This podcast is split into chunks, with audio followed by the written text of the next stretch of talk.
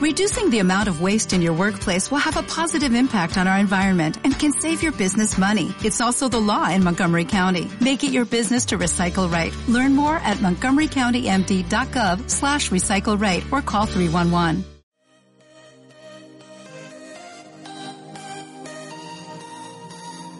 Bienvenido a Inspiración Aventura. Mi nombre es Kike Águila. En este podcast entrevisto personas que nos comparten su versión de éxito y felicidad.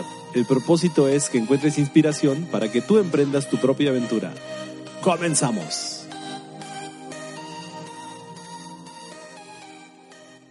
¿Qué tal? Mi nombre es Kika Águila. Bienvenidos a un episodio más de Inspiración Aventura. En esta ocasión con Roberto Carpellani. ¿Sí lo pronuncio bien? Así es, Carpellani. Roberto, bienvenido a Inspiración Aventura. Muchas gracias, Kike. Qué gusto saludarte. Es un gusto estar aquí contigo otra vez. Te considero un muy buen amigo. Nos conocemos ya hace algunos años y es un gusto estar acá. Hombre, muchas gracias. Ahí contaremos un poco de la historia también. Este, bueno, les presento rápido a Roberto. Roberto es eh, director de Proscarpe, consultoría empresarial, un emprendimiento relativamente reciente, pero ya, ya nos contarás llegado el momento. Eh, pero me gustaría empezar esta entrevista, Roberto, si, si estás de acuerdo con la pregunta. Es, ¿Qué pasaba por tu vida cuando tomas la decisión de, venir a México a vivir? Porque eres brasileiro. Saludos a, toda la comunidad brasileira. Muchas gracias. Bueno, pues, ¿qué te digo? De, de, principio fue algo que no es así que planeé, por así decir. Eh, vine a México más bien porque me casé, me casé con una mexicana. Un, saludo de mi esposa, besos, amor.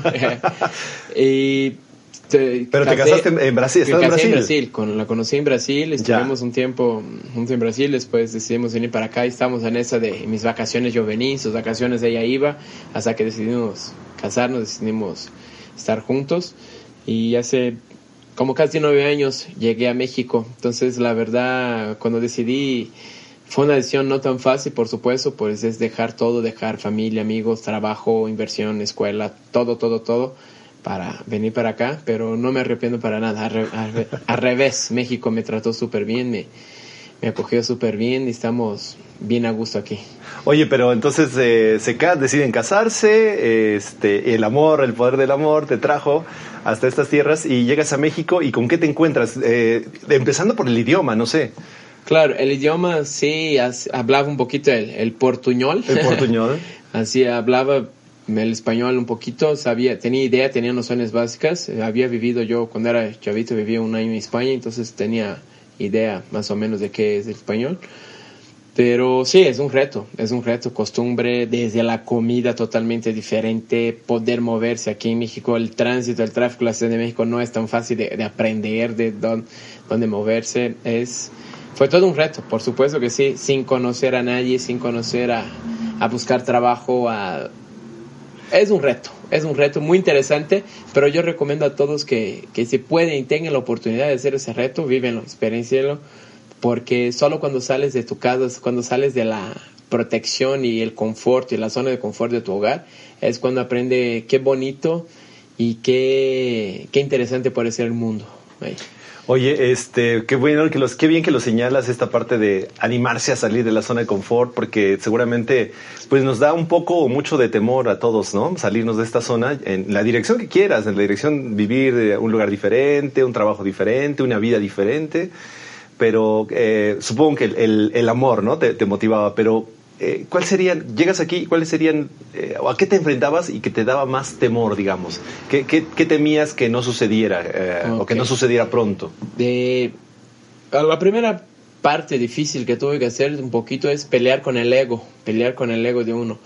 Porque digamos que en Brasil ya tenías tu, tu confort, tenía, tenía un buen trabajo, tenía una gerencia de un club grande, tenía ya mi coche, mi casa, mi, tenía mis mi, mi moto, mi, mi, tenía vida estable, ¿no? O sea, estaba mi carrera, tenía todo estable. Y llego aquí sin conocer a nadie, a buscar trabajo. Me acuerdo que mi primer trabajo fue en una escuelita, de, auxiliar entrenador en una escuelita de fútbol, ganando tres mil pesos al mes, siendo que allá era... Eso te mueve mucho el ego, te mueve, te mueve mucho experiencia. La cultura es totalmente diferente, aunque dice que son latinoamericanos, la cultura es muy diferente, el estilo de trabajo, el estilo de la población es muy diferente. Entonces eso mm, yo lo veía más como un reto do que con un miedo. Entonces me costaba trabajo, decía mi esposo, tengo que ir al banco, ¿no? Y está cinco cuadras de la casa. Y la primera vez que voy solito, y cuando estaba llegando todavía no tenía Google Maps en el celular que te puede ayudar. claro. Es preguntando y sin hablar bien el idioma, es, es un reto. Y, y, bonito, porque, pero algo que afortunadamente agradezco mucho a, a mis papás, me enseñaron que no, no tienes que, que vivir solamente en un, cubículo, en un espacito. Tienes que, puedes conseguir más, siempre puedes dar más. Si te esfuerzas, siempre puedes conseguir más. Entonces algo que, que me di cuenta fue justamente esa parte que si, si yo quiero lo puedo lograr, ¿no? Entonces eh, sí es un reto muy interesante. Hubo varias veces que uno piensa en desistir, empieza, pero sí poco a poco fuimos logrando, ¿no? Inclusive lo que estábamos comentando de retos, de, de toda esa parte, ¿no? Es que la gente está acostumbrada, ¿te gusta tu trabajo? No entonces, ¿por qué no te.? Ay, que tengo miedo de quedar sin trabajo. Pero espérate, ¿no? Si no te, te vas a hacer algo que no te gusta por 30 años hasta que te jubiles, cuando tengas claro, 60. Claro. No, entonces hay, hay cosas que, que yo no entiendo, por así decir, que yo siento que la gente se puede. Tiene que experimentar más. Si solo vas a saber si vas a lograr o no, haciéndolo. No hay otra manera, ¿no? Sí, probándolo, llevándolo a la acción. Oye, eh, nada más, nada más para dimensionar y también para que la gente que nos está escuchando nos dimensione este, este tamaño de reto. Que, eh, ¿Cuál era tu posición en, en, Brasil? Eh, y digo, porque llegaste aquí, dijiste, acepté este trabajito de, entre, de auxiliar de entrenador de, de fútbol. ¿A qué te dedicabas allá? Ok, yo en Brasil mi, mi, carrera es en educación física. Es un poquito diferente a la educación física de Brasil, lo que de aquí en México. Es, es otro, hablamos de educación física, la gente está acostumbrada a ver los maestros en la escuela. Allá Sí, es sí. un poquito diferente, ¿no? Es como, allá es más volteado para clubes, gimnasios, para algo más grande de administración en muchas partes. Pero allá en Brasil el, el, reto que fue es dejar un trabajo, un buen trabajo estable, que me daba cierta estabilidad, una cierta poder adquisitivo, poder económico bueno dejar el conforto de tener ya tu propio hogar, tu, pro, tu medio de transporte, dejar así, tienes tu familia, mis papás vivían a 15, 20 minutos de mi casa, ¿no? Tenía familia, mis hermanos, mi hermana, mis amigos, tenía más que nada esa facilidad. Allá necesitaba un profesor de, ¿qué te gusta? De pilates, era una llamada telefónica y conseguía 10, ¿no? 10 currículos. Okay. Necesitaba sacarte, no sé, un trámite de una placa de coche, hacía una llamada y tenía de alguien que lo hacía, ¿no? Tenía esos contactos de esa, sí, claro. parte y venir para acá, eso fue uno de los mayores retos, sin conocer absolutamente a nadie. La única persona que conocía era mi esposa, por supuesto, ¿no? Y ella se desarrolla en otro ámbito, ¿no? Nada que ver con el ámbito deportivo. Muy bien. Y, y hacer ese ejercicio de humildad aquí, ¿qué, qué te enseña? ¿Qué, qué, qué, cuál es la gran lección al, al, aceptar ese, empezar con ese pequeño trabajo hasta después, y ya lo, nos platicarás, llegar a este emprendimiento de Proscarpe? Te enseña a no tener miedo, más que nada es, eh, te enseña que si no te arriesgas, solo hay una manera de saber. Si te arriesgas, es, te enseña más que nada la parte bonita de que si, aprendes a valerte por ti mismo, a, a, confiar en ti mismo, no hay necesidad de siempre estar esperando que alguien te dé algo, ¿no? No, no depender de alguien más. Eso es lo que, que me gusta. Por supuesto, dependemos todo el tiempo de todas las personas, ¿no? Pero te enseñas que, que, a no tener ese miedo de que, ay, si el de hoy no tengo eso, ¿qué va a pasar? Y también te enseña a perder el vínculo con los bienes materiales, con los bienes... Yo no soy apegado al bien material, a esa parte, ¿no? A, a ese vínculo. Eso fue lo que más me ha enseñado y, y, a enfrentar los retos. Por más grande que sea, si encuentras la manera, si piensas, planificas bien, puedes salir. ¿Y en ese momento te imaginaste que estarías hoy, por ejemplo, con tu propio emprendimiento, con esta consultora? Pues fíjate que no tanto, justamente es yo siento que estaba en mi casula, en mi, en mi, en mi cabañita, ¿no? Allá en Brasil, así de que estaba bien, decía, oye, ya tengo mi trabajo, tengo mi, mi, mis cosas, ya tengo bien, ¿no? Voy viviendo mi vida bien, ¿para qué voy a querer más, poner en arriesgarte y si funciona y si no funciona y no, y aquí en México la vida me fue dando un camino diferente, ¿no? Llegué a trabajar a algunas empresas, llegué a muy buenas empresas, no me puedo quejar, aprendí un poquito de cada una de ellas, inclusive una de ellas nos conocimos. Sí, claro, por ¿no? supuesto, por supuesto. Eh, entonces llegué a, a, trabajar en cargos de, empecé como instructor de gimnasio, subiendo a coordinaciones, gerencias, direcciones, hasta que llegué a la idea, dije, ahora es el momento. Y decidí renunciar y abrir mi propia empresa. Que créeme que es otro reto igual hasta mayor de grande. ¿eh? Eh, Sí, es lo que te iba a preguntar. Para llegar a ese punto, ¿qué, qué te motiva? ¿Qué te, ¿Qué te dice vamos para adelante y en esta dirección? Perfecto. Pues más que una necesidad, fue un reto. Vi como un nuevo reto, vi como una nueva parte y vi también que podía ayudar a la gente. Yo soy de la idea que una empresa bien sucedida tiene que seguir tres, tiene que seguir tres a cuatro puntos importantes. Yo sigo esos cuatro puntos, que es lo que me gusta. El punto número uno, tienes que hacer algo que te gusta. Si no te gusta, quiero ser chef yo de cocinar, no funciona, ¿no? El punto número dos tiene que ser algo trascendente, que realmente ayude a la gente. Eh, Cuando yo empecé con esa parte de consultoría independiente, eh, empecé a dar consultoría a empresas grandes, pero me di cuenta que empresas grandes eres un número más. Financieramente te va bien, no, no te puede quejar. Y decidimos, pero vi que es un número más, que si yo estaba o no estaba era lo mismo, ¿no? Y no estaba ayudando a nadie, por así decir. Estaba ayudando a una empresa a un proceso, hasta ahí. Entonces decidimos hacer ese cambio, hacer esa, toda esa, cambiar toda esa estructura y dar consultoría a pequeñas y medianas empresas. Claro, tengo una que otra empresa grande que la atiendo y perfectamente y el trabajo igual de bueno sin ningún problema, pero a, trabajar con pequeñas y medianas empresas realmente hace un cambio trascendente en la vida de la gente. Me ha tocado una vez una persona de, la consultoría que me dio mucho gusto, es- tiene un gimnasio muy pequeñito que apenas estaba desarrollando, estábamos ayudando, mejorando ese proceso y después de seis meses de trabajo me vino y me comentó así, oye, te agradezco, gracias a eso estoy cambiando a mis hijos a escuelas particulares. Yo- el chavo casi lloraba, yo lloraba con él, por así decir, y ves que cambias la vida de la gente, y entonces eso es la parte más bonita, ¿no? Eh, me gusta mucho. Entonces el punto número dos es ser trascendente. El punto número bien. tres es algo que tiene que ir de acuerdo a tus valores. ¿no? Si yo soy totalmente ecológico, no voy a trabajar para una empresa de cigarros. Es un hecho, ¿no? Es- Claro, entonces, claro. tiene que ir de acuerdo a tus valores, ¿no? De tus valores de vida, tus valores de que, que algo que es tu, tu esencia, ¿no? Si, si tú, ¿cómo te explicaré? Si- no, no puedes hacer algo que vas contra tus principios, porque lo haces a lo mejor por dinero, lo haces a lo mejor por por estatus, lo que tú quieras, pero dentro de ti te consume, te, te come vivo y eso a la larga te cuesta, la cuenta Claro, cuesta claro. claro. ¿No? Ese es el punto número tres, tiene que ir mucho con sus valores. Tengo ciertos valores así de honestidad, principios y todo que tengo que, si, si el cliente no, ya he rechazado clientes porque veo que esos valores no se adaptan a mi valor. Ya. por Y, y, a ver, eso, es- pausa ahí porque creo que muchas veces en, en- digo, no solamente en los negocios, sino en, en todo lo que haces, cuando no hay esa sincronía, cuando no hay esa empatía, no esa o esa vibración como le quieras llamar, eh, o esa comunión con los valores como tú le, lo reconoces, eh, puede ser que en el corto plazo obtengas un beneficio y la otra la otra parte también, pero a la larga eso no te va a dejar una buena relación y, y menos negocio y menos algo algo que trascienda lo que sea productivo en el Así tiempo. es, ¿Sí es así? supuesto. Sí, tal cual. O sea, e- este es el malo de nuestra cultura, ¿no? De la cultura latinoamericana. Queremos todo a corto plazo. Entonces no vemos que a corto plazo nos hace bien, pero a largo plazo nos va a hacer mucho daño. Entonces por tener algo a corto plazo sacrificamos nuestro futuro a veces, que, que es donde me queda, me da la duda y yo decido, si no va de acuerdo a mis valores, no lo hago, por así decir, ¿no?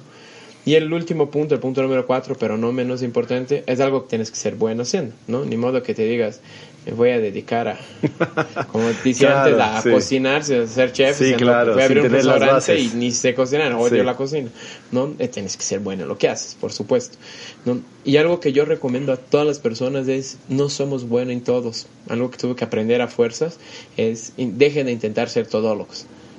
Si tú no eres bueno y hacer algo, busca a alguien que seas bueno. Yo, por ejemplo, en no soy, yo no soy tan bueno en mi estrategia comercial. Yo, yo soy más administrativo, números, planificación, plan de gestión y todo. ¿Qué, qué hicimos? Busqué a una persona especialista en el área comercial. Entonces Claro. vas buscando como tal Bien. y hoy es mi socio y vamos haciendo esa parte, ¿no? Excelente. Entonces, dejen de intentar ser todólogos. Si quieren ser, la peor cosa que puedes hacer para tener tu empresa, para tener tu negocio, hasta en tu vida, es querer ser todólogos. Ya, excelente. Muy buen punto, muy buen pu- punto. Eh, en esta, eh, en lo que lleva de vida Proscarpe, este, esta consultora, eh, cuéntanos cuál, has- cuál ha sido el momento más difícil hasta este momento y, cómo, y cómo hiciste para ver la luz en ese modo, darle la vuelta a ese momento difícil. Como cualquier apertura del negocio, el, primer año es, siempre es el más difícil. Eh, lo que pasa en el primer año es todavía cuando estás solo, estás una o dos personas, muy poquito, es te llega a sobrecargar el trabajo, pero no ves, digamos, el retorno, ¿no? En la parte financiera, no ves todavía esa parte.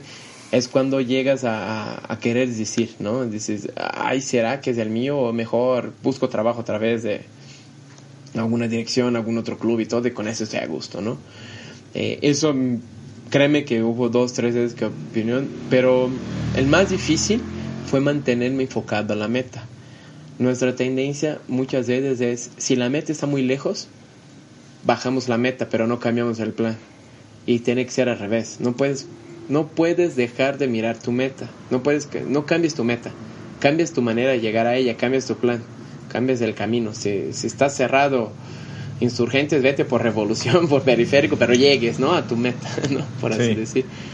Y es justamente eso, para mí fue la mayor dificultad. Algunos clientes que de principio que cree que esa relación con los clientes, ese vínculo, esa parte, si voy a lograr, no voy a lograr, porque también es algo nuevo.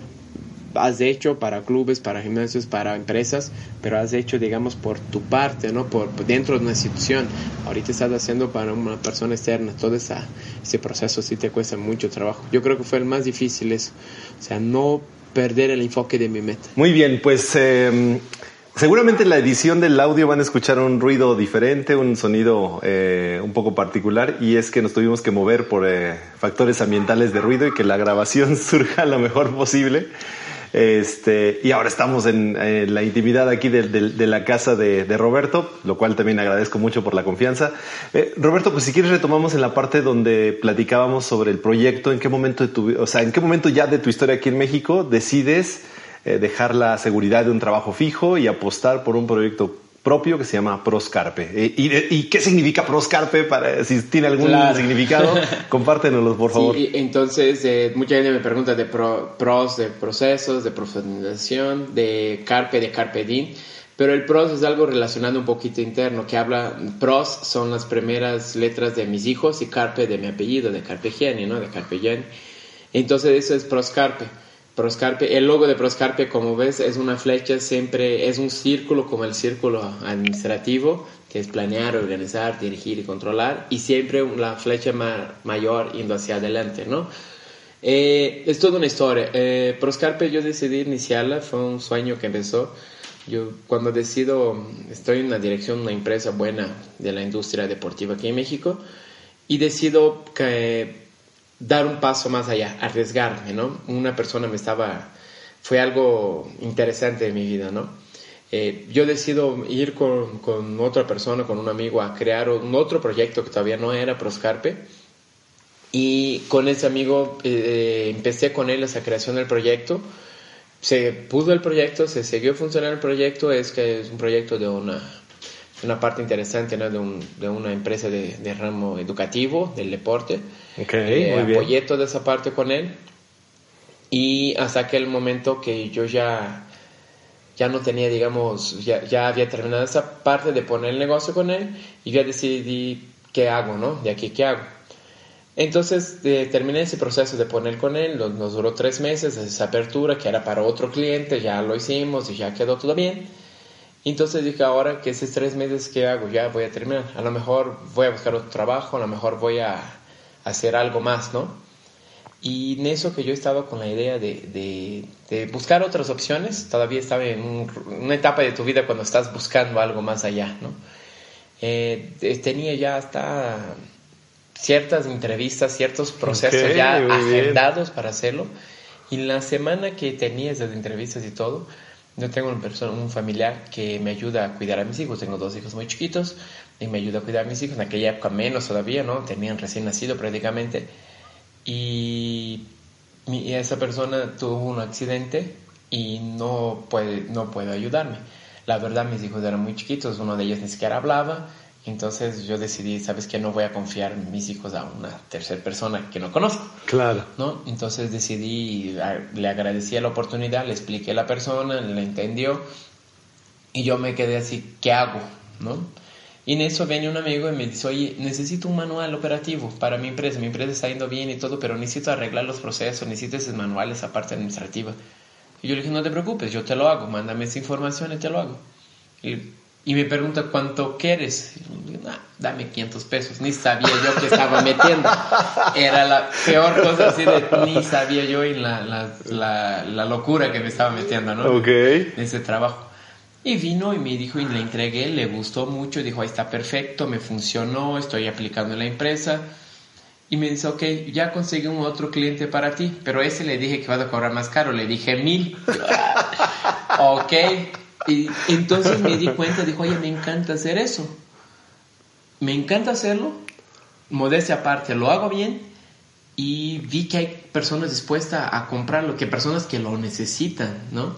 Entonces, así fue donde nació la idea de, empecé yo como consultor independiente a hacer esos procesos, hacer esos manuales y todo. Por supuesto, no cobraba ya de 500 pesos. Sí, ahí tantito nada más para clarificar el dato y para que la gente que nos escucha en otras partes del mundo entienda esto y por cuál me reí, es que 500 pesos es el equivalente hoy 2019 a, en México a 25 dólares y mil pesos pues a 50 dólares. Eso era lo que, lo que este experimento de consultor externo le, le generó de ganancias a nuestro querido invitado Así que, bien. Entonces surge este, esta, o sea que te cae de cierta forma, van coincidiendo las cosas, la necesidad de estar con tus hijos, este, esta, esta favor que le haces a un amigo y te va empujando, te va llevando a desarrollar esta consultoría ya más en serio. Así es, como tal, hasta que llegué a ese proceso. Entonces, hablando, viendo mis contactos, viendo, empecé a, a, promocionar mis productos en el medio, hasta que me llegaron dos que tres clientes grandes, perfecto. Y me gustó, y estaba trabajando con los clientes grandes, pasó un año y todavía me sentí así de que todavía soy bueno en lo que hago, me gusta lo que hago, pero todavía siento que dentro de los cuatro pilares que comenté, siento que eso no es trascendente, ¿no? Ayuda a los procesos de una empresa grande, pero hasta ahí quedamos. Entonces decidí ser trascendente dije, ¿sabes qué? Eh, necesito ayudar a la gente que está empezando así como yo, empezando y empecé y y sí me costó mucho trabajo. Y si tuviera alguien que me ayudara, que me asesorara en eso, creo que va a ser más hacia la gente. Entonces, porque si yo ya pasé por ese proceso, conozco el proceso, conozco cómo hacerlo y modestia aparte soy bueno haciendo, ¿por qué no ayudar a más gente? Entonces fue cuando decidimos asesorar más a pequeñas y medianas empresas. Y créeme que pequeñas y medianas empresas no puedes cobrar lo mismo que una empresa sí, grande. Sí, por supuesto. Por supuesto, prácticamente yo cobro una décima parte, literalmente yo cobro una décima parte de lo que cobraba a una empresa grande, por así decir. Pero la mejor parte, la parte que más me gusta es cuando te dan respuesta tipo, gracias a ti, o sea, gracias al trabajo, no a mí, ¿no? No, no me quiero vangloriar ni nada, pero gracias al trabajo que estamos haciendo en conjunto, me está yendo bien puedo dar una mejor calidad de vida a mis hijos. A Inclusive uno de mis clientes comentó, gracias a ese trabajo, yo ya, mi hijo ya está veniendo a trabajar conmigo a la empresa. Entonces ya es algo familiar, ya es algo que va pasando, ya pasó una generación. Entonces para mí dijo, sí es trascendente. ¿no? Entonces eso fue para mí, dice, fue la mejor respuesta que el dinero no paga. Oye, entonces también para que nuestros escuchas, bueno, nuestros escuchas entiendan, eh, este tipo de clientes son gimnasios pequeños, son escuelas. ¿Quiénes son estos tus clientes ahorita? ¿Dónde, dónde es muy diversificado de rubro. Tengo clientes de varios tipos, varios aspectos. Tengo gimnasios, tengo albercas, tengo empresas de capacitación, tengo gente de otros rubros del sector nutricional, ¿no? la parte de nutrición. Tengo gente que vende productos, suplementos alimenticios. Tengo, inclusive tengo otros rubros que, por ejemplo, tengo una cafetería, un cliente es una cafetería. Muy bien. Que está dentro de un deportivo, es una cafetería, ¿no? Entonces, tengo otros rubros como tal. Eh, tengo una empresa de, ambulancias, ¿no? son otros rubros. Algunos, la mayoría de, conocí por medio del deporte, pero al ver ese trabajo dentro del deporte me llegaron a preguntar, oye, ¿puedes atender a otros mercados además del mercado deportivo? Yo de principio, no, no, estoy, no me siento preparado y no estoy como tal. Ahí es donde insisto mucho en eso no tienes que ser bueno en todo. Asesórate, pide ayuda. Claro. Fue donde conseguí personas buenas, especialistas en eso, para asociarme conmigo, para estar conmigo en la empresa, para juntar al proyecto. Y decidimos ahí sí abrir el ámbito y atendemos otros mercados, ¿no? No solo el mercado exclusivamente deportivo. Ya, aunque en el back previo a la entrevista, iniciar esta entrevista, platicábamos el tema del deporte, ¿no? Y la actividad física que te da cosas que no te dan otras, otras actividades. En tu caso particular, desde, desde tú como practicante de deporte y todo, todo tu experiencia hasta llegar a México y lo que has venido haciendo, ¿qué, qué te suma y, qué, y, ese esa sumatoria o esa multiplicación de, de talento, de experiencia, de conocimiento, ¿qué le aporta a tus clientes hoy? Ok, eso me ayuda mucho. Eh, de hecho, me, en, mi, en mi tesis yo hice una, una especialidad en coordinación de personas, ¿no? coordinación deportiva y mi tesis justamente así se llamaba, la importancia del conocimiento administrativo y deportivo para los administradores del deporte. Se suena un poco redundante, pero literalmente es esa la peor parte, el conocimiento deportivo y administrativo. ¿Qué quiero decir con eso? El deporte es uno de los pocos productos, me debo decir, el, uno de los únicos productos de carácter intangible y de carácter que no se puede calificar. Los deportes de alto, de alto rendimiento, competencia, sí puedes calificar, ¿no? Llegas en primer, segundo, tercero. Y sí, listo. Pero, ¿y los demás? ¿Y la población amateur? ¿Qué pasa? No te puedes calificar, lo tienes que sentir, lo tienes que vivir en la piel. No, no tienes como, por ejemplo, hasta la rama educativa, todas las escuelas pueden calificar, es decir, una calificación de matemática, de, de, de inglés, de español, geografía, son calificaciones. Pero la, con respecto a la parte, digamos, deportiva, no puedes calificar, no tienes cómo calificar, no tienes cómo hacerlo. La única manera que tienes es sentirlo. Y esa sensación es algo que no te quita jamás. Y además de eso, yo siento que el deporte hasta el día de hoy, yo veo que toda la problemática que existe entre países, mundos, culturas y todo lo demás, solo hay solo se puede eliminar o disminuir con tres maneras. La primera es la educación, la segunda es la religión, y no digo religión de ser ateo, protestante, budista, nada de eso. La religión es creer, creer algo, tener fe, esperanza, ¿no? Y la tercera es el deporte. Para mí son los tres únicos caminos que de, una buena vida, de una buena parte, ¿no? La educación, la, la creencia y el deporte, por así decir. Tú puedes ser ateo y creer, no estoy diciendo que la religión como como un aspecto filosófico, nada de eso, es como una creencia, ¿no? Creer más allá. Y entonces, y, toda mi vida yo agradezco el deporte, no, no tengo otra parte que agradecer. Mis mejores amigos son del medio deportivo.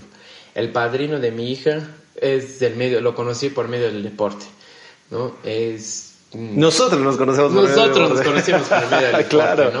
Y, y afortunadamente me dieron las dos sensaciones más bonitas del deporte tener éxitos, logros como atleta y tener éxito y logros como coach, como entrenador, ¿no? Muy Entonces, tener éxito de ámbito a ambos lados, eso para mí es, fue sensaciones, tienes que vivirlas, no puedes sentir. Es como todos preguntan, oye, ¿cómo es ser papá?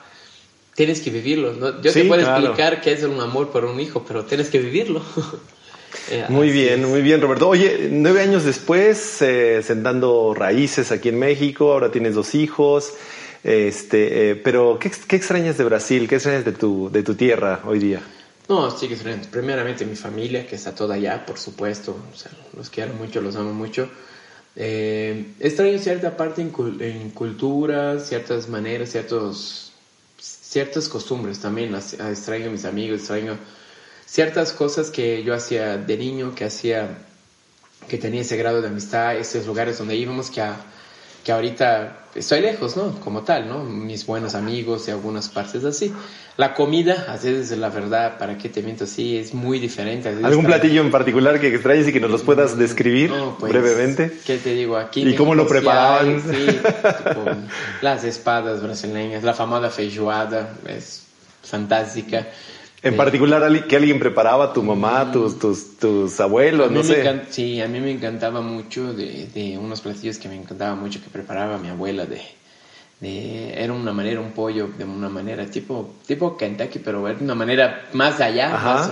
y también mi papá hacía una feijoada increíble, así de feijoada para los que no saben, nos están escuchando, son frijoles negros, medios charros, con carne de puerco, es una comida que viene de la cultura de los esclavos, ¿no? Ok, ok. Los esclavos como no tenían que comer, y, decían antes que los frijoles negros eran los frijoles podridos. Entonces separaban los cafés de los negros y dejaban a los esclavos los puros frijoles negros.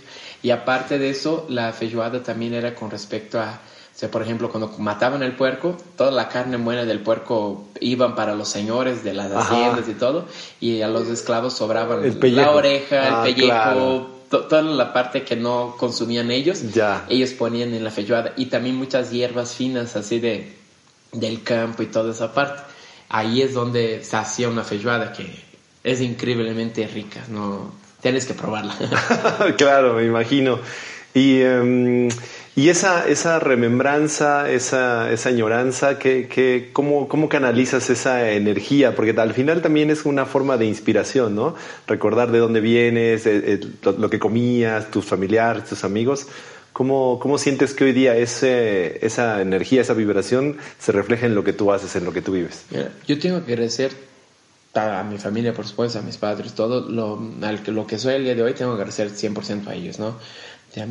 Yo crecí en un, entorno de verdad con mucho amor y cariño, mucha unión y mucha parte bonita.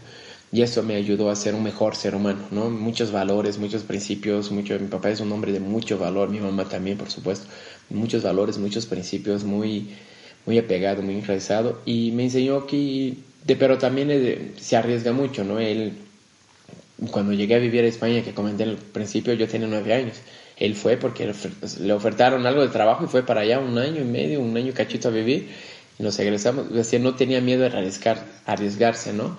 Y, y esto me enseñó. Hasta me, me, acuerdo muy bien el día de mi graduación de la universidad, hace muchos años.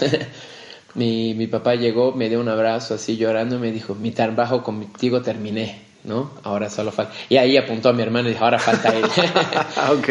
Y, y, fue algo para mí muy así de, no, no te puedo dejar, digamos, a lo mejor la mejor casa del mundo, el mejor coche, el mejor dinero, pero te doy educación, te doy principios, te doy, te doy valores. Ya. Así tal cual. Mi trabajo contigo se acabó, ahora va y conquista el mundo, ¿no? entonces fue algo que para mí eso me ayuda porque esa, esa sensación, esa transmisión, todo ese desempeño, ese amor, yo pongo en todo trabajo que hago, pongo en todo lo que intento hacer. Entonces eso me ayuda y, no perder la meta, no perder el enfoque. Eso es lo que me ayuda. Que es algo que recomiendo mucho a todos que están empezando su negocio o que están con su negocio, o que quieren poner un negocio o que están en su trabajo. O sea, ponte metas, ponte objetivos claros, ponte, planifica bien, haz las cosas bien, no lo hagas por hacer. Si vas a hacer algo, hazlo bien. Sí, claro, esto de ser, de ser bueno en lo que haces, de disfrutar lo que haces y esto que recién recomiendas de, la, de trascender, ¿no? De, y de cómo, fíjate, porque es un valor que viene como muy inculcado desde tus padres, como bien señalas, y hoy día lo reflejas en tu trabajo, así que está, está buenísimo. Oye, ¿y mm, eh, cómo haces para, mm, eh, es decir, para ir de, nivel y nivel? Es decir, ¿qué, qué, qué es ¿Qué esperas que suceda el año que viene o en qué estás proyectando tu energía para, para, lo que viene? Digo, has consolidado este mercado con diversificándote y, apuntando a empresas pequeñas, pero eh, ¿qué, esperas que suceda en el corto, mediano plazo? Tengo mis metas, o sea, si hago la planificación a todos mis clientes, tengo que hacer la mía también. Claro, por eso pregunto. Por supuesto, mi, mi meta es un poco ambiciosa, afortunadamente vamos dentro de la meta, por así, así decir yo espero para um, un año más, estamos haciendo una meta de crecimiento fuerte y para tres años más eh, la empresa ya está, digamos, ¿cómo le puedes decir? Alto estructurada de una manera en la cual todos los procesos, todo el procedimiento, ya tengo un especialista en cada área que quiero desarrollar.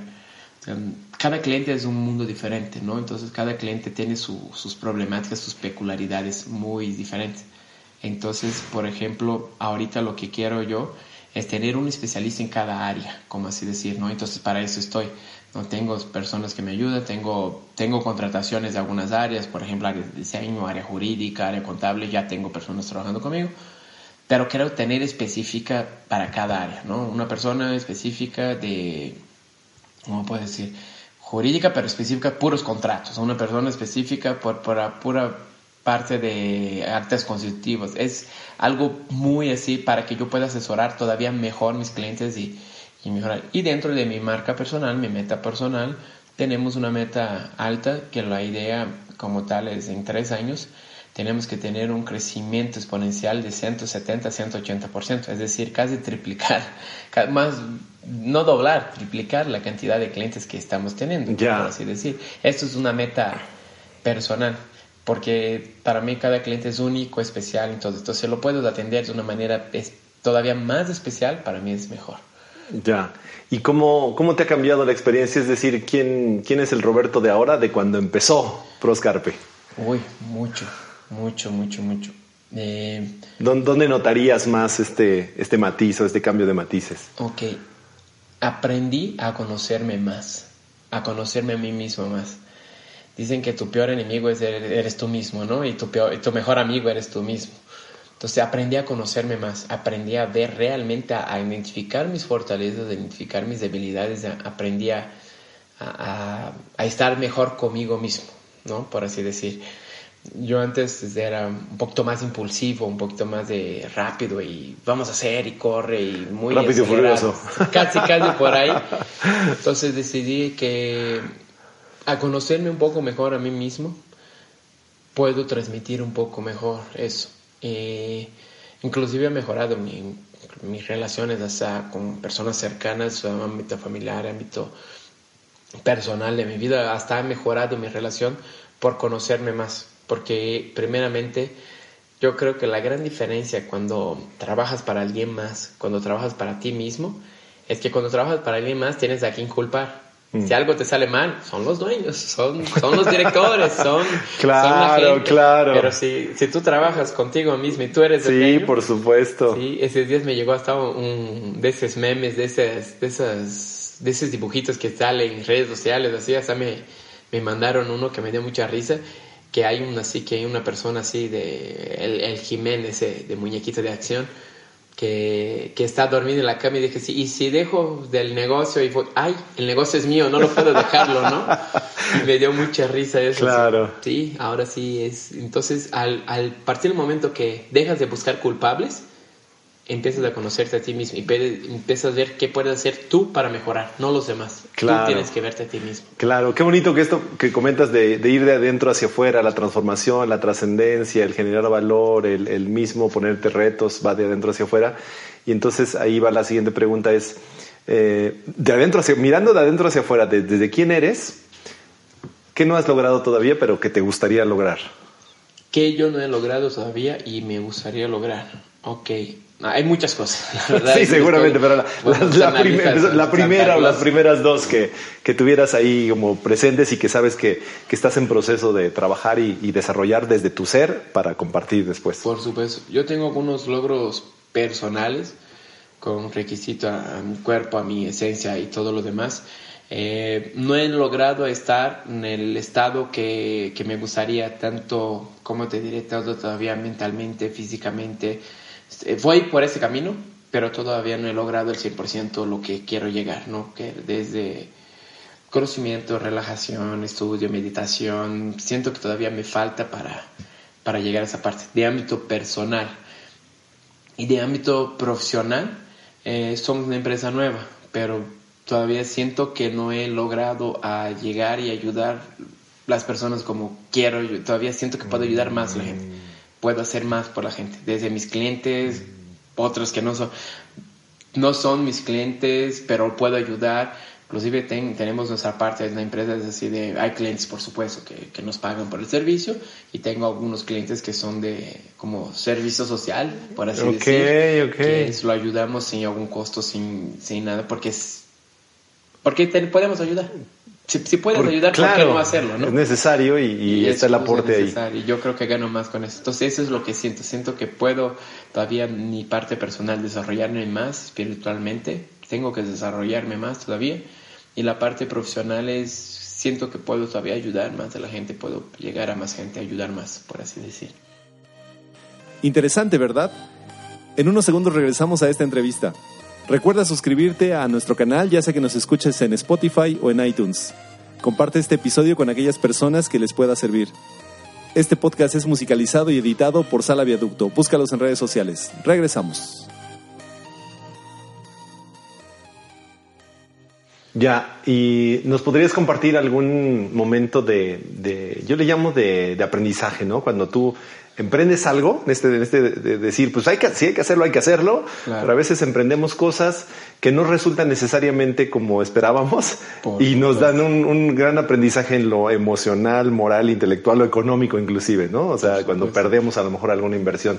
¿Nos puedes compartir alguna en este, en este, en esta corta eh, vida de tu proyecto? Mi donde más aprendí fue una persona que muy buena que la quiero mucho y, y ya se transformó hasta un amigo, era un cliente. Él estaba haciendo un evento, estaba haciendo algo grande, un proyecto grande. Se realizó, el proyecto salió muy bien, salió todo perfecto como esperaba, pero la parte, digamos, de, de las ventas, del dinero de los patrocinadores que iba para entrar, no llegaron Resumiendo, esa persona perdió medio millón de pesos, así tal cual. Y no es un dinero que él diga así de lo tengo, mañana lo saco del, bajo del colchón. Sí, no, no era un, no, un extra que tenía él, ¿no? pero, o sea, sí lo tenía para pagar, pero se quedó en ceros. Y yo pensé, si fuera yo, yo ya me iba a arrancar los cabellos, ya me iba a empezar a encontrar culpables, ¿no? En aquella época eso me aprendió a crecer mucho. Y la respuesta de la persona, como fue así tal cual. Bueno, qué bueno que perdí ese dinero, porque ahora tengo de aprendizaje a checar más, mejores de esos procesos, a checar más ciertos detalles y principalmente, eh, si yo no puedo decir que perdí, nunca voy a poder decir que voy a ganar un día. Me comentó así y súper tranquilo, súper, nunca se lo vi enojado, nunca. Yo estaba más enojado por su dinero do que él. Ya. Y me quedé parando y pensando, diciendo, wow, qué, qué, qué, qué karma, qué, qué, tranquilidad interior, qué paz interior, qué, qué buena meditación. Que... Entonces fue una de las cosas que, oye, si esa persona está así, ¿por qué yo no puedo estar? ¿no? Entonces fue uno, para mí uno de los mejores aprendizajes. Fue un proceso que él tenía, fue un, él contrató una otra empresa para hacer esa parte de patrocinios y todo, la empresa le falló, por así decir. Y, y está la parte administrativa y todo, salimos bien, pero en el final del día me dio, me dio muchas cosas diciendo cómo una persona, no es cualquiera que pierde medio millón de pesos, bueno, no es que no tenía, pero pierdes todos los ahorros de tu vida y, te, por favor. y te quedas así de, no pasa nada, el dinero es material, se recupera y aprendí mucho. Que, que vea como perder como algo bonito. Entonces fue algo que más me aprendí, que la pérdida ni siempre es mala eh, más bien la pérdida no es mala.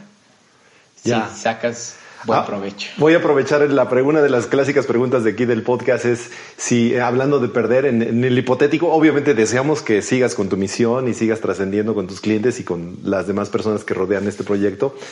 Pero si el día de mañana por alguna razón no pudieras seguir eh, y tuviera y no, no, pudieras operar o no pudieras hacer lo que estás haciendo hoy día a través de Proscarpe, ¿qué otra cosa harías? ¿Qué otra cosa haría yo? Ok.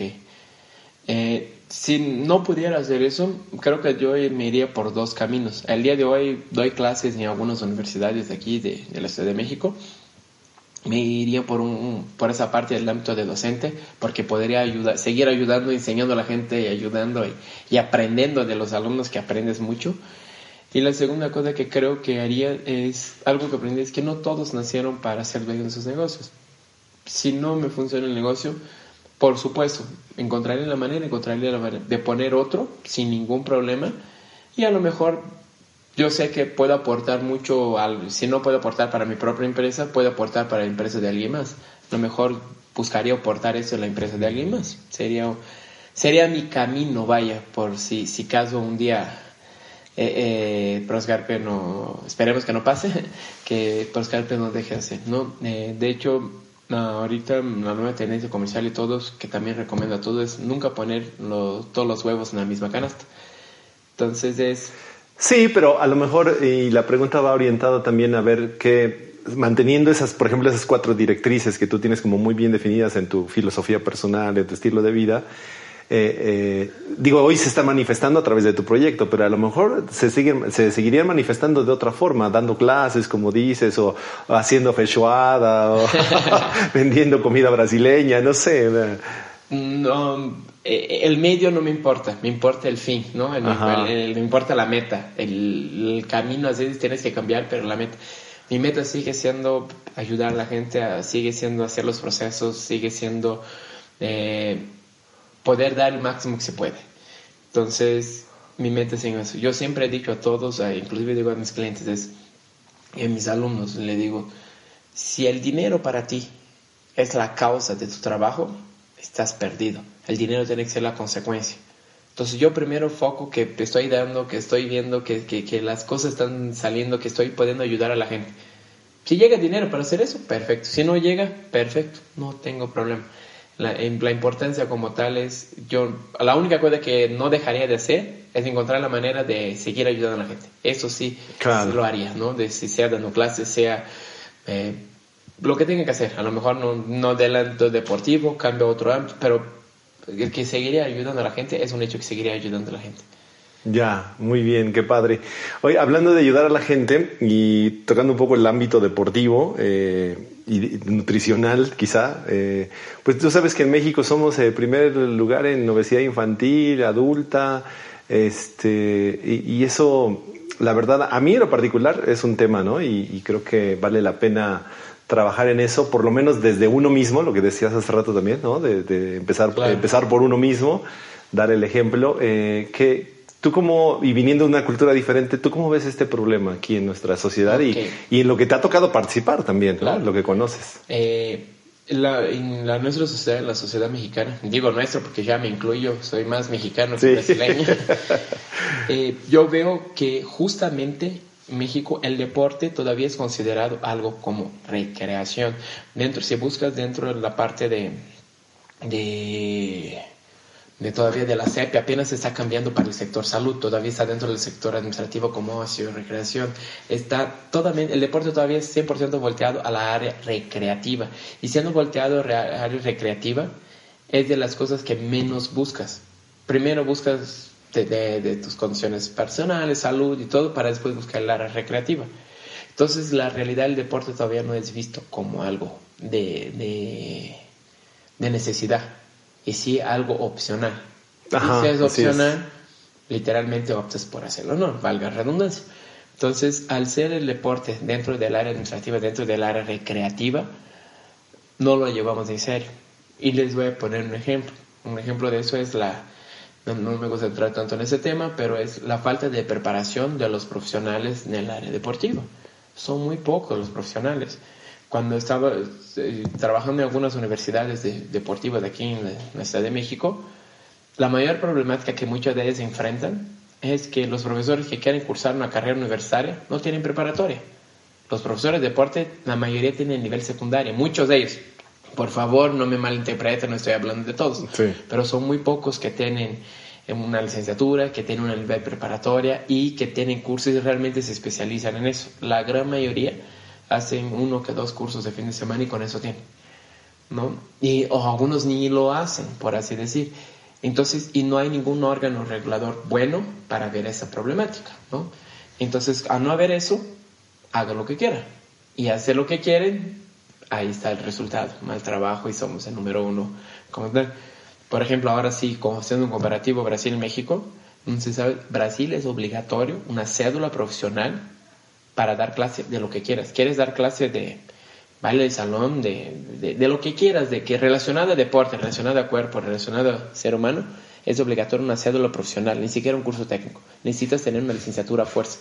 Eso significa que el mínimo el cuate tuvo que estudiar tres años. Sí, claro. estudiando tres años. El mínimo no va a hacer tan malas cosas porque tuvo que echar ganitas tres años. ¿no? sí, ¿no? y eso eleva el nivel de, competitivo, el nivel mismo de, de, la, de, las organizaciones, de las instituciones que, que promueven todo esto. Así es. Y por consecuencia es una bolita de nieve porque a tener, para que ese puesto, esas vacantes, sean de un nivel más alto el grado de estudio, por consecuencia se eleva el nivel socioeconómico, por consecuencia la disputa es mayor, por consecuencia la disputa siendo mayor, la gente se prepara más, por consecuencia el deporte se mejora.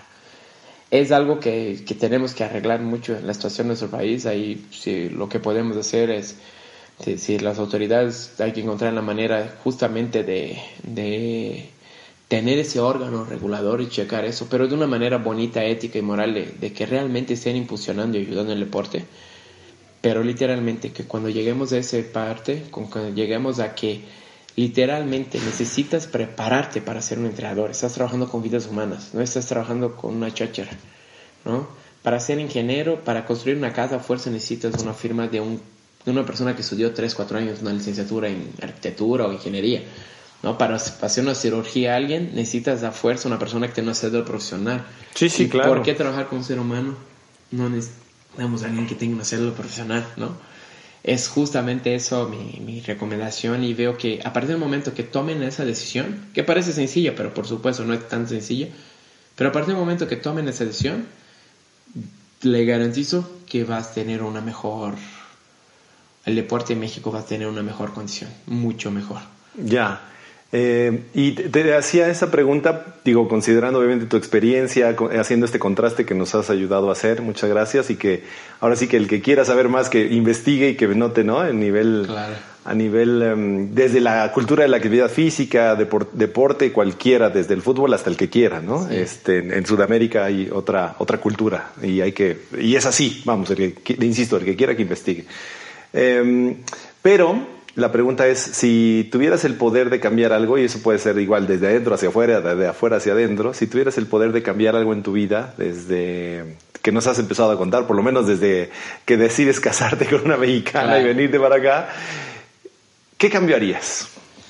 Si es que harías uno, también es la opción no cambiar nada, pero si, si en tu poder estuviera cambiar algo, una sola cosa, de adentro hacia afuera, de afuera hacia adentro, ¿qué cambiarías?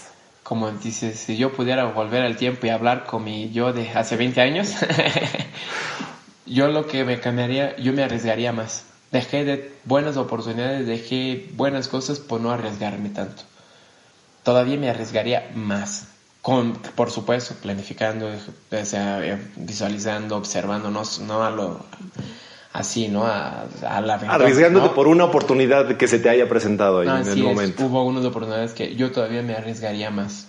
Más porque sé que ahorita que, que tuve el valor, el coraje de, de, arriesgarme, de cambiar de país, de, de abrir mi propio negocio, de hacer cosas que nunca había imaginado que iba a hacer y me daba mucho miedo hacerlo de, a partir de ese momento que empecé a hacer es, algunas cosas y sí me vi que el riesgo, no, no el riesgo, pero eh, ese miedo era algo interno, era algo que me, limitaba mucho, yo ya hubiera hecho desde antes y hubiera aumentado más. Pero como dicen, el sí no existe, ¿no? Sí, claro.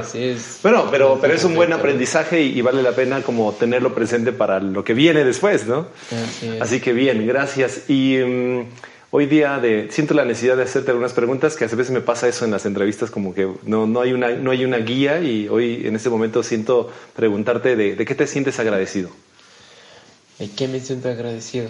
Primeramente me siento agradecido a Dios, y sin Dios no somos nada, no sé, perdón por, por comentar de Dios, yo soy muy creyente, eh, y siento muy agradecido con la vida en general, de verdad, porque eh, todos esos universos de energía que me han pasado, que me han brindado, me, me hizo ser lo que soy, me, hace sentir ser un mejor ser humano. Entonces, yo nada más agradezco como te, a mi familia, por supuesto, a, mi, a mis pilares, a la gente cercana a mí.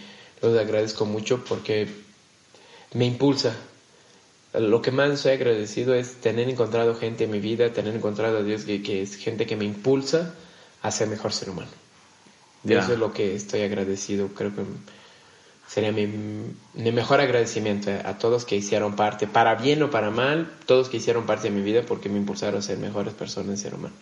Ya, y en esa misma dirección, y si también si quieres compartir obviamente todas las redes y, direcciones asociadas, pero la gente que nos haya escuchado, que esté cerca o que quiera saber más de, de lo que haces en Proscarpe y de la gente que hoy día también ya está colaborando contigo, este, porque como tú dices, no, fue a lo mejor un, algo que la vida te puso y se fue desarrollando, este, y hoy día está creciendo, qué bueno, que así sea, generación de empleos, eh, generación de nuevas oportunidades.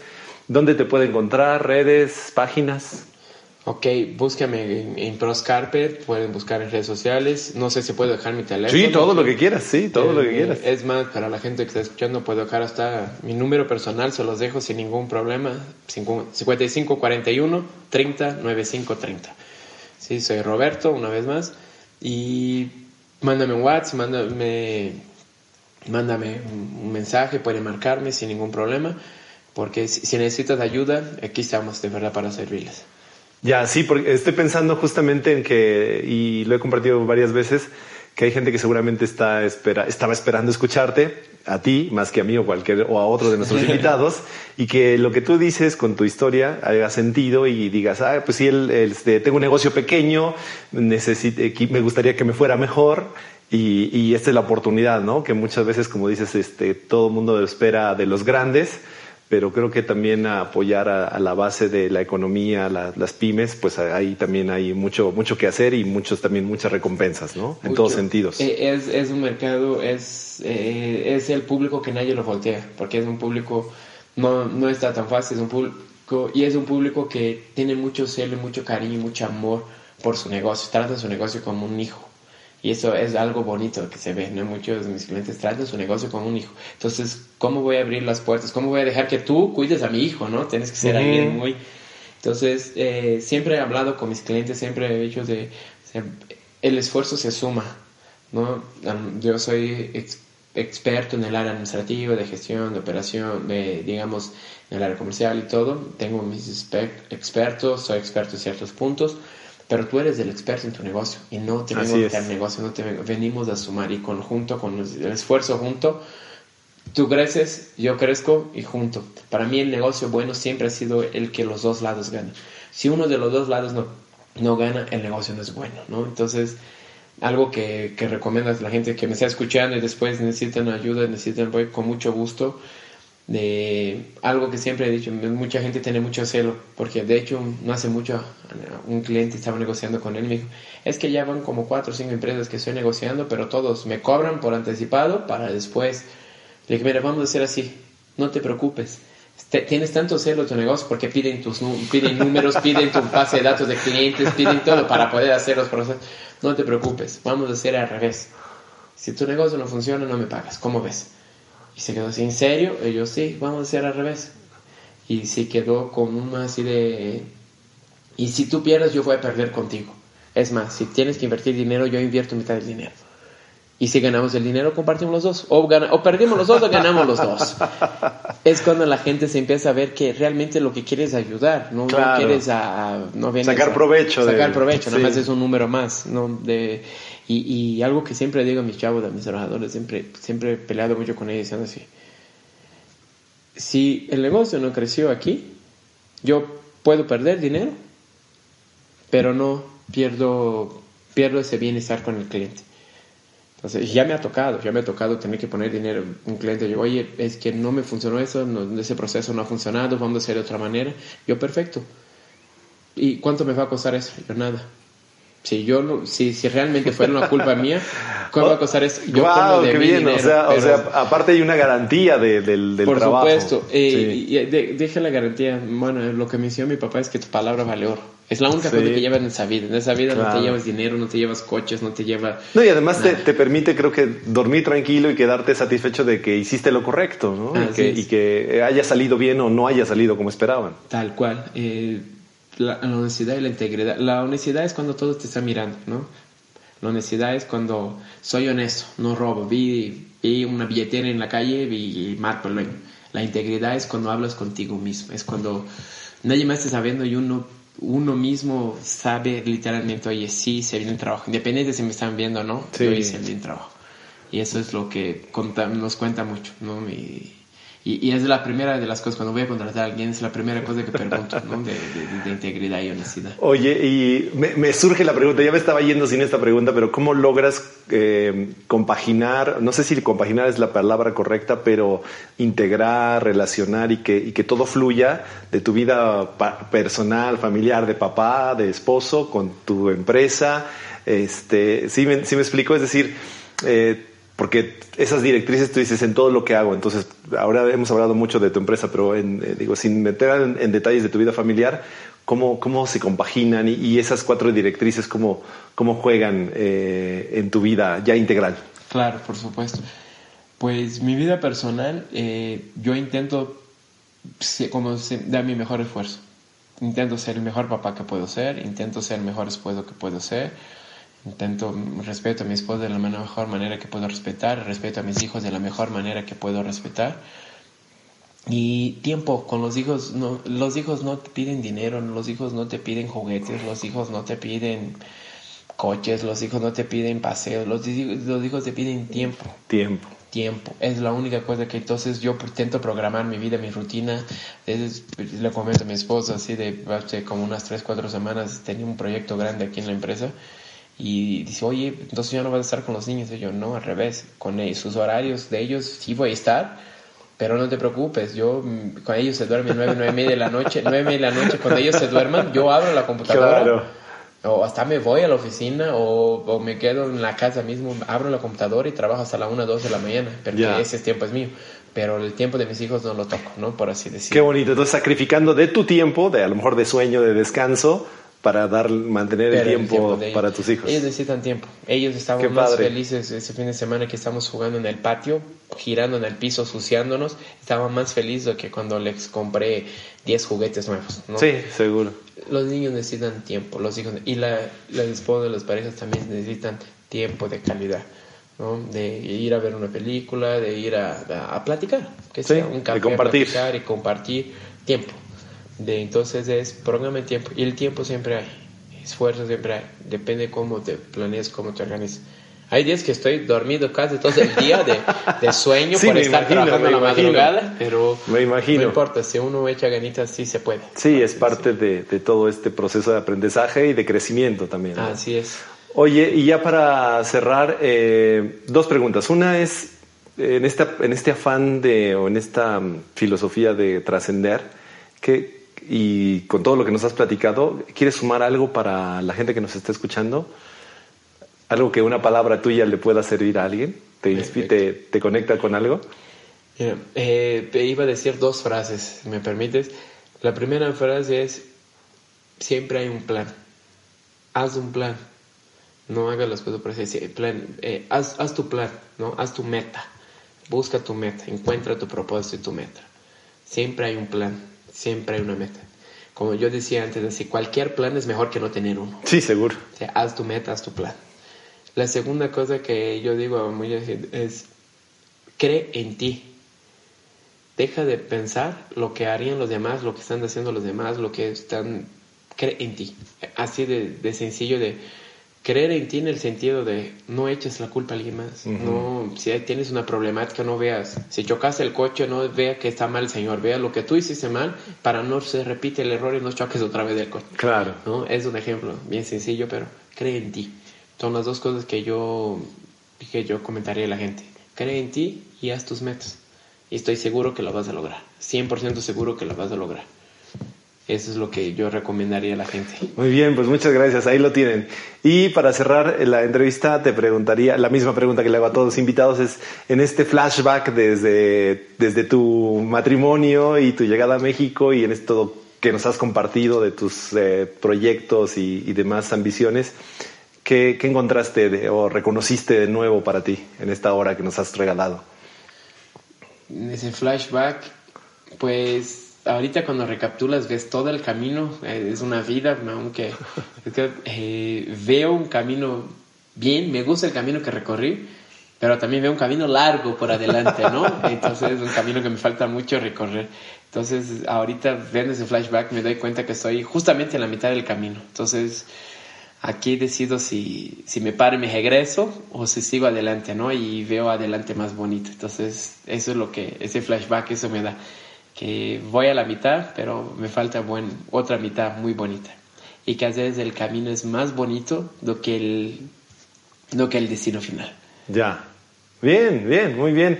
Pues muchas gracias por, por regalarnos tu, tu, experiencia de vida, tu experiencia de tu trabajo, de tu filosofía personal de vida, lo que nos, las, los recuerdos que nos has compartido. Este, deseo que, que, siga creciendo tu proyecto, tu, tu, familia también, llena de bendiciones y, y también tu familia en, en, Brasil. Un abrazo para todos ellos, para la comunidad brasileña que también está como tú aquí viviendo y disfrutando de nuestro México con todo y todo. Este, pues pues de verdad te agradezco a ti, mi Kike. De ver, nos conocemos hace un buen tiempo, siempre tuve un cariño un aprecio por ti. Y me encanta ese proyecto que estás haciendo porque también es ayudar a la gente. Es sí, sí, sí, desde luego. y eso me encanta, de verdad te felicito mucho. No, muchas gracias. Y pues esto ha sido nuestro episodio de, de esta ocasión con eh, Roberto Carpellani. Gracias, Roberto. Nos vemos la próxima. Hasta pronto. Muchas gracias. Hasta pronto. Muchas gracias por habernos acompañado en este episodio. Tu gran desafío ahora es poner en práctica lo aprendido. Síguenos en Facebook como Kike Águila Oficial y en Instagram como Inspiración y Aventura. Hasta la próxima.